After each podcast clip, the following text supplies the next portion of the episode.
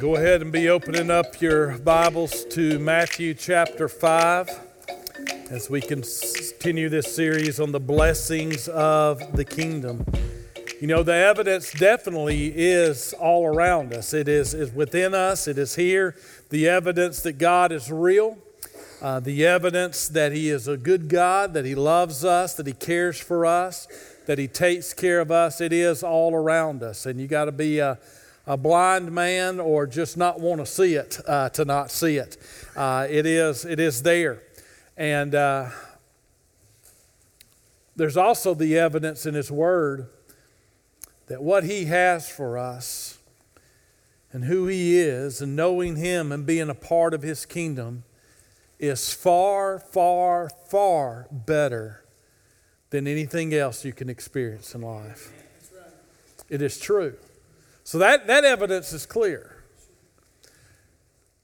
But a question comes to mind is, the evidence about God is clear, but what about the evidence about us?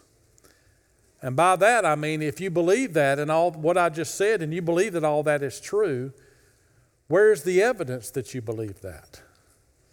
Where's the evidence that you really are following after Jesus? That He is the King of your life. Where is that evidence? See, that's what confuses the world, is they hear us sing some things and they hear us say some things and they don't see it in our lives. The evidence is not there. It's time we get back to living out the truth of the Word of God. It is time that we start really living as if Jesus is King, because He is, and start living like we belong to His kingdom. That we are a part of His kingdom. Now, in order to do that, there are there is this life that He calls us to. There are these blessings that are available, but then as he, he lays it out, He lays out that this kingdom living is different than what the world offers. It's different than what our, our minds might think of. It is definitely different than what our flesh desires. As He says that, let's just back up into, into verse one where it says, "And seeing the multitudes, He, Jesus, went up on a mountain, and when He was seated, His disciples came to Him. And He opened His mouth and taught them, saying, Blessed are the poor in spirit, for theirs is the kingdom of heaven." Now, we talked about that last week. We covered that thoroughly last week. Now, here's the second blessing that He mentions here in verse four. And this is our focus today, is He says, "Blessed are those who mourn, for they shall be comforted." A little bit different in it. And understand, when He's talking about, we're going to get into this in just a moment, but understand right off the bat, when He's talking about mourning and comforting, He's not talking about oftentimes what we pick. Well, oftentimes we go to, to grief, and there is some teaching on grief, but we go to the loss of a loved one and mourning over that, and God's comfort in those times of, of, of loss, those times when we lose a family member, when we lose somebody else. And that is very true. God has comfort for times like that. That's promised throughout the Word of God, and many of us here, if not all of us here, could raise our hand and say, I felt that comfort before. That's very true. But what He's talking about here is something spiritual in nature rather than that, just that, that uh, physical grief that we go to. He's talking about kingdom living and living this, this life of mourning. You see, let me just back up just a moment. I, this week, if you've been reading in the Old Testament in the Engaged Bible reading, we've been reading about some fighting over the throne. And, and that's, that's matter of fact, it's, we're in Second Samuel, and as you get into out of Second Samuel and get into First Kings and Second Kings, you're going to see that even more. What God uh, said He would give the nation of Israel a king, and ever... ever since, and every time a king would die, there'd be fighting over who's going to get the throne. It happened at the very beginning. When after Saul died, David was the one that God anointed king, but then Ishbosheth, uh, anybody named their child Ishbosheth? uh, oh, Ishi here. Uh, he, uh, uh, the, he was a son of Saul, and someone thought he should be king, and so there was this fighting. Even though God anointed him king, they, there was fighting that uh, going on after the, the kingdom, even to the point that after Solomon dies, the kingdom is split in two. over the, the southern tribe of Judah and those that went with them and the rest of the tribes. It was split in two. And see, and this is the attitude that they had that oftentimes we have is, I know what God says, but I want to do what I want to do. And it didn't matter what God said to them. They wanted whoever it was to be king. So let's apply that to us spiritually. Who is our king really? Who is it that we are serving? Who is it that we bow down to? Oftentimes spiritually in our, our, our, our spiritual lives, let's just, let's just get honest here this morning. Oftentimes in our spiritual lives, even though the evidence is all there, and we may sing the songs, and we may say the right things, and we may show up on Sunday morning, when it comes down to spirit, or living after Jesus and doing what the Word of God says, it really boils down to this. We do what we want to do. And if we don't want to do it, I've been pastor of Baptist Church a long time, and I know if we don't want to do it, we're not going to do it. So who's the king? Whose kingdom are we really in? See, the, the problem arises, and we can, we can learn a lot from some of these Old Testament mistakes. Because what happened to the nation of Israel, they kept choosing to do what they wanted to do. Matter of fact, the book of Judges says every man did what was right in his own eyes. And after you do that for a while, then they were doing it in the wilderness wanderings. What happened? You keep saying no to God and doing what you want to do. Your heart becomes hardened to the word and to the commands and to the calling of God. And that can happen today just like it did back in the Old Testament days. You see, that's why when Jesus is teaching about the kingdom, he spends a lot of time talking about brokenness, poor in spirit, and then today, mourning. Mourning. This is the kingdom life. The kingdom life. So let's let's look at how he describes the kingdom life here in verse four as he starts off and says, "Blessed are those who mourn." Who mourn here. There's nine different words in the New Testament for mourning. There are a lot of different words that describe mourning. This word that is used here is the strongest word to describe mourning. And so the, the word mourning here means a strong lament over personal loss. That's what it means to mourn. It means to have this, this strong feeling, this strong expression over personal loss. You see, last week when we were talking about being poor in spirit, we talked about that, how, being beggarly poor and how we don't have anything. The reality is, is that we, we do have a lot of things. We have a lot of stuff. But the problem is, is all the things that we have are worthless. They're of no value. And so what is he saying here? He's saying we recognize that what we have is, is absolutely worthless. How many of y'all know Frank Myers? Y'all know Frank Myers? Any Andy Griffith aficionados here? Frank Myers was the poorest man in Mayberry. All right? Frank Myers, he's the one that couldn't pay his taxes, and so they had to evict him from his house. And so they asked Andy to do it, to evict Frank Myers. And if you remember the story there in the Andy Griffith show, Frank Myers had a lot of stuff.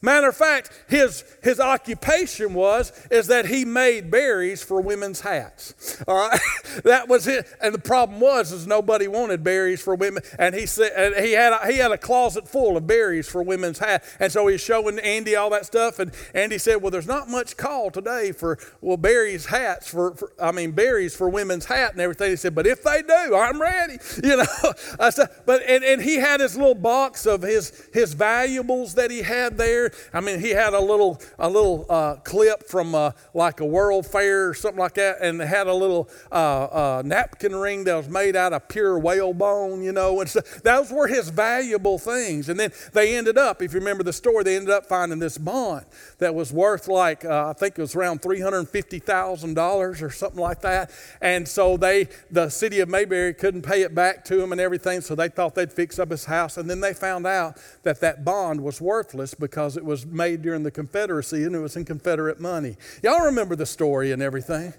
But see, that's the thing about us. We've got all these things that we think are valuable, and they're absolutely worthless. And what what it means to be a part of the kingdom is to give up all of that. See, when we talk about mourning here, in order for us to mourn, there must be loss. The reason we don't see a lot of mourning in the people of God is we haven't given up anything. We, we want all the blessings of the kingdom. We want all the blessings as far as heaven is concerned. We want all the blessings as far as peace is concerned. We want all these blessings, but we want to hold on to everything else as well. It doesn't work that way. To come into the kingdom of God means Jesus is king. It means we give up everything else. Do you understand that? I'm, I'm not just speaking hyperbole. It's what the Word of God says. It's what Jesus taught. He said, if any man will come after me, what? Let him deny himself, take up his cross, and follow me. He talked all the time about sacrifice and service and everything you must give up. He even told the disciples, you've got to count the cost.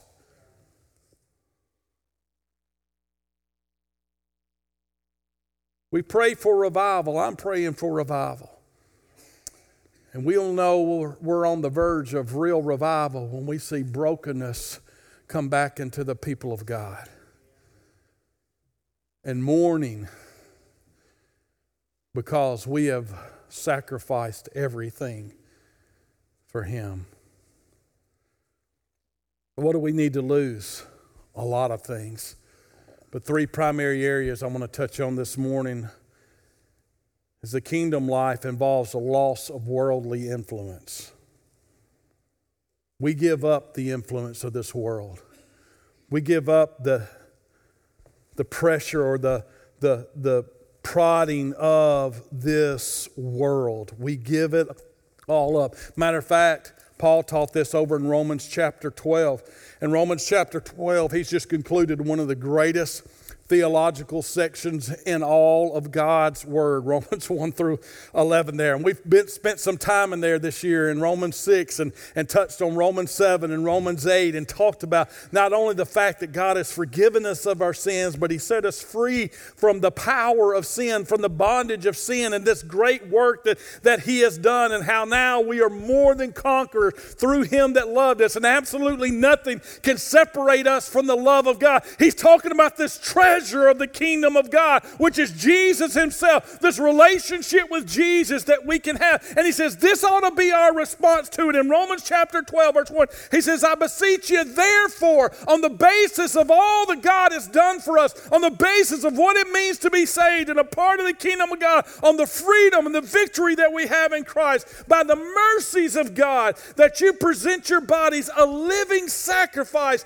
wholly acceptable to God, which is your reason service. And then here it goes. He says, and this is what it looks like. Therefore, do not be conformed to this world, but be transformed by the renewing of your mind, that you may prove what is that good and acceptable and perfect will of God.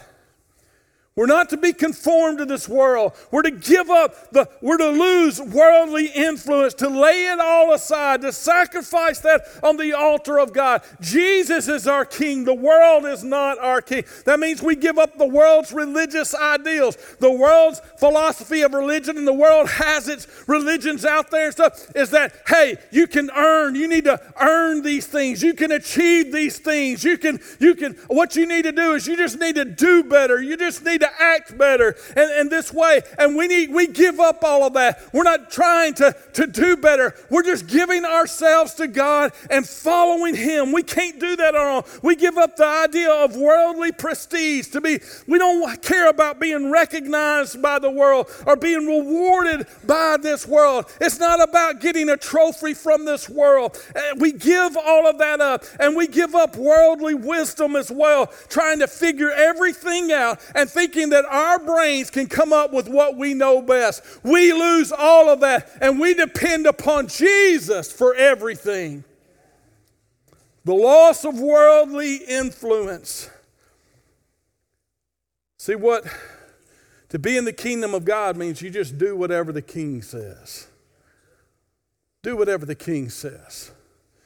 You don't have to figure it out. You don't have to understand it. You don't have to evaluate it and wonder how people will perceive that or see that. You just do what the king says because you love the king. The loss of worldly influence. And then the loss of physical comfort. Uh-oh. We put a lot of value on physical comfort. And Jesus says, if you follow Him, you'll have to give it all up. We want both. Why can't we have both? Because your king said you can't. It's just as simple as that. In Luke chapter eighteen and verse twenty-nine, Jesus, and, and, and this is not the only time that He teaches this, but time and time again, he's, he's even been talking about how hard it is for a rich man to enter the kingdom of God. He's been teaching on the kingdom of God and the sacrifice for that. And then He says this in verse twenty-nine, He says, uh, As assur- assuredly I say to you, there is no one who has left house or parents or brothers or wife or children for the sake of the kingdom of God who shall not receive many times more in this present time and in the age to come eternal life. He's not talking about more comforts from this world. He's talking about the comfort of God, which we'll get into that in just a moment. But here he's talking about the loss of all that, the, being willing to give up everything that this world values and everything that our flesh values. The world says, save yourself. Hold on to these things. Never let go. Jesus says, if you save your life, you will lose it. Give up everything to Jesus and you gain everything of eternal value. The world says avoid hardship and sacrifice. Jesus says if you're going to be a part of my kingdom, you will go through hardship and have to sacrifice. We don't hear this preached a lot today, but Jesus preached it. It's what He means by blessed are those who mourn. See, we've got to die to this world and to fleshly comforts. Let me tell you something. What I'm, what I'm saying, Jesus is better. His kingdom is better. I mean, we it's like we have... The, we have these needs in our life that we're created with, these, these things that we have in our life, and we go to the world, and the world says, I've got everything that you need, and offers us a big plate of cotton candy. Yeah. Cotton candy won't sustain you. Oh, it's big. You can get a big old thing of cotton candy the size of a basketball or something, and it still won't fill you. You can get one the size of a beach ball. It still won't fill you up. And that's what this world is offering you, cotton candy. Jesus is offering us life. And you will only find this life in Him. In Him. The loss of physical comfort. I'm, I'm here to tell you that suffering with Jesus is better than everything this world has to offer without Jesus.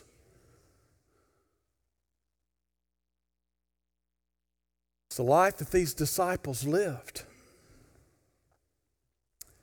They didn't just buy into it, they gave their lives to it. And every one of them suffered and died a martyr's death. The kingdom life. It's a life of mourning because we give up worldly influence. We give up physical comforts, and we definitely give up fleshly rule. Romans chapter eight. We read this last week or several weeks ago when we were in Romans chapter eight, where he says in verse thirteen, "For if you live according to the flesh, you will die. But if by the Spirit, the Holy Spirit, you put to death the deeds of the body, you will live." Pretty clear cut from the Word of God. We must die to the control of the flesh. And the good news is, is that through the death of Jesus Christ, we are dead to the power of the flesh. The flesh does not control us. The flesh tries to control us. The flesh tries to lead us. But we've got to get to the point that we die to the voice of the flesh. We die to the influence of the flesh. Well, listen, we give in to the flesh because we choose to give in to the flesh, not because the flesh has power over us. We've been set free. Free. If you've been born again, you've been set free. Jesus has set you free. Jesus' death, word, the resurrection power of Jesus works. We've just got to choose. We've got to choose to, to die to the voice of the flesh, to quit feeding on the flesh, to quit going back to the flesh, to quit letting the flesh influence. We've got to lose fleshly rule in our life. The flesh is sin. That's what we're talking about. And sin ruins us. Sin tramples the king's laws. Sin makes light of the king's love. Sin grieves the, the king's spirit. Sin mocks the king's son. Sin resists the king's grace, and sin robs the king of the glory that is due his name. And when I'm talking about sin, I'm talking about the rule of self in our lives. And by the way, that self-rule, that sin, killed Jesus. And so the people of God ought to mourn. Mourn. Mourn, give up, lose, realize all that we have done, what it has done to Jesus. And so we are willing to lay everything down at his feet. That's the kingdom life. And then I've got good news for you. When you give it all up, yes, there's suffering and there's hardship. But the blessings of the kingdom far outweigh anything this world has to offer.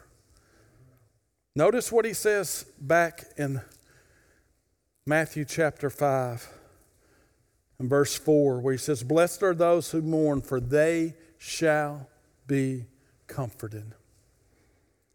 Now, when he's talking about comfort here, we, we need to understand what he means by comfort. He's talking about more than just petting a puppy that's scared because it's thundering, okay? He's talking about something far deeper than that.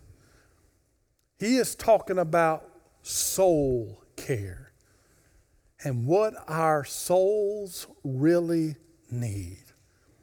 That's what he's talking about. The word for comfort here is the word paraclete. And when you hear that word, if you've studied uh, the New Testament a little bit, some, some gears ought to be turning and stuff, because that word is the same word that is used for the Holy Spirit, the paraclete. It has the word para, which means beside, and it has the word clete or kletos, which means the word call. And so it literally means to call alongside. And so what does he mean by comfort? He's, he's talking about more than just that he comes down and strokes her back a little bit. He is talking about a peace, a real peace that comes from presence. The presence of what? The presence of God. And he's not a what, he's a who. The presence of the Holy Spirit is what he's talking about with this comfort. That's the comfort that we have. I mean, we we talk about, we were talking about it earlier about how, how great our, our, our God is, how he is great and greatly to be praised. And we were singing of the, the, the faithfulness of God, of the goodness of God. You understand, as a part of his kingdom, that God is with you. He lives within us. That's the comfort. The comfort is in the comforter. It is in him. Do you understand? This is, this is what he's talking about here. How we, we mourn because our, our sin has killed Jesus. We mourn and we give up everything because Jesus is, is worthy of that. Our sin killed Jesus, and yet this Jesus was raised from the dead, and this Jesus is alive, and this Jesus lives within me, and this Jesus is king, and therefore I've, I give everything up for my king, King Jesus. What I experience is God Almighty. You see, it's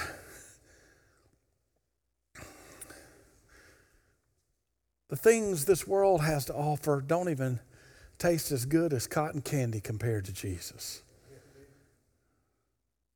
They're empty. They're filthy. The things of this world are rotten and disease infested and will kill you. And you can have God. That's kingdom living, and that is kingdom blessing. And by blessing, we mean that the, the, all the blessings, remember we talked about this, all the blessings of the kingdom are blessings of grace. God's not giving us himself because we've earned it, because of the sacrifice that we have made. He is making himself available based upon his sacrifice that he has done for us. It is a gift. We can never give up enough to earn the presence of God. God has made this presence available to us. He has made his presence within us. As he is there within us, his comfort within us. And that's what, what in, in that's what leads us. That's what guides us. That's what impassions us to give up everything else, is because we have him. You see, this, this comfort, first of all, it is a personal comfort.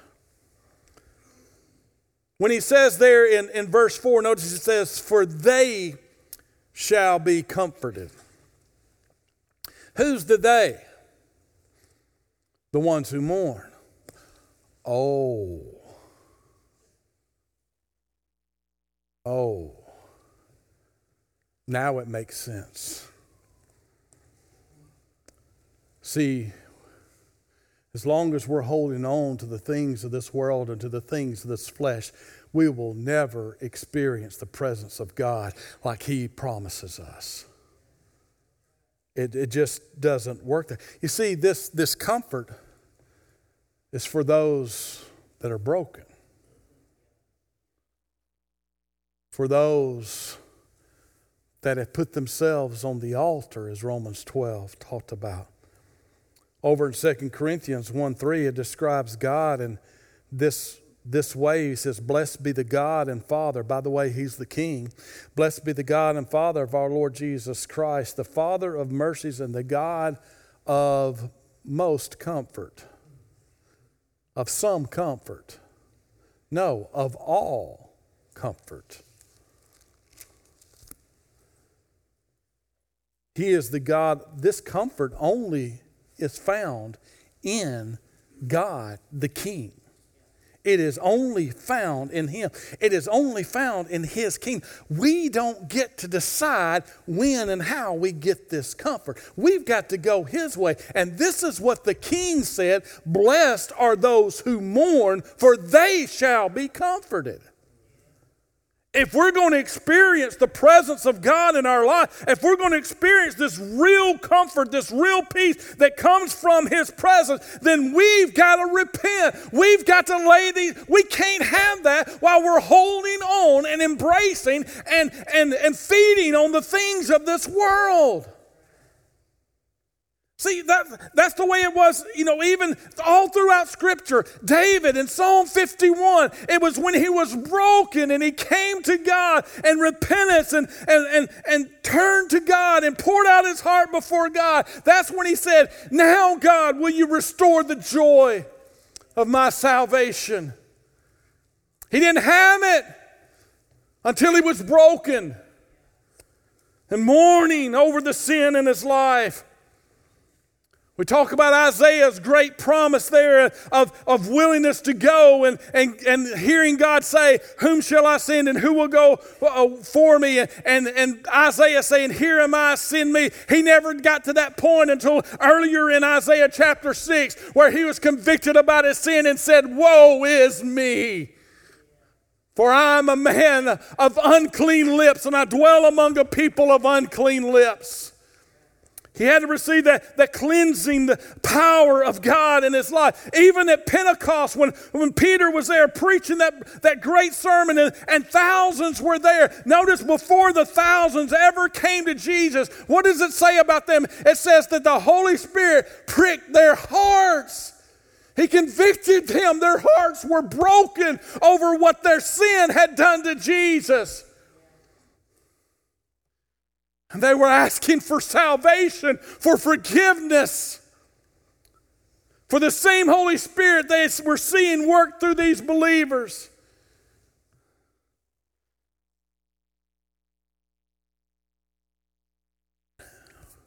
God will not fill those with himself who are filled with themselves in the world. We need personal comfort.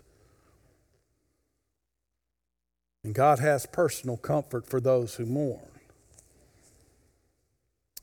He also has promised comfort. As he says, they shall be comforted. And by the way, whenever God says shall be, it shall be. He keeps his promises. Over in Philippians one twenty-one, Paul said that Christ in me, for to him to live was Christ, but to die was gain. What is he saying here? He's saying that in Christ, whatever I give up, even my own life, what Jesus offers me, what I have in Christ is gain. It is far better. Far better. We gain now in the kingdom of God. We gain a relationship. We gain comfort. We gain peace. We gain power. We gain freedom. We gain victory. We gain boldness. We gain a, a never-ending relationship with Him.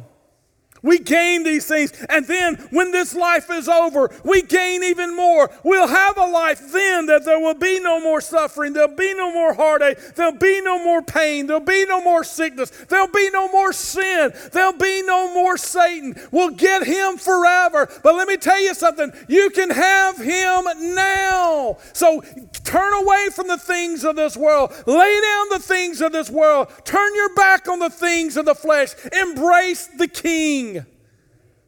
He has personal comfort. He has promised comfort. And he has present comfort. We're talking about the Holy Spirit. I mentioned earlier about the Holy Spirit there, that he is the paraclete. Matter of fact, that is seen in John fourteen and verse sixteen, where he says, and I will pray, Jesus is speaking, I will pray the Father, and he'll give you another helper, that he may abide with you forever. That helper, that's the same word for comforter here. That helper is the Holy Spirit, and he is with us. When we come to Christ, the Holy Spirit comes to live within us. And so right now, he is working within us. He's the one that is convicting us. He's the one that saves us. He's the one that restores us. He's the one that comforts us. He's the rule one that rules over us. He is God the Holy Spirit, and he is King as well.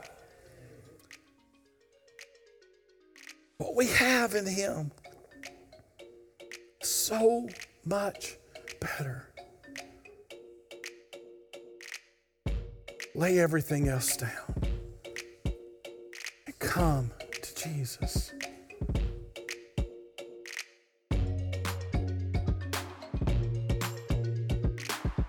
This is Doug Ferris, and I'm blessed to be the pastor here at Underwood Baptist Church. I want to thank you for listening to our podcast. It's our prayer that you'll do more than listen to the sermon or gather religious information. We want you to encounter God, and we pray that He will impact your life. If you'd like to contact us for any reason, please go to our website at underwood baptist dot org. All our contact information is there, and we look forward to hearing from you. I hope you are blessed by today's message.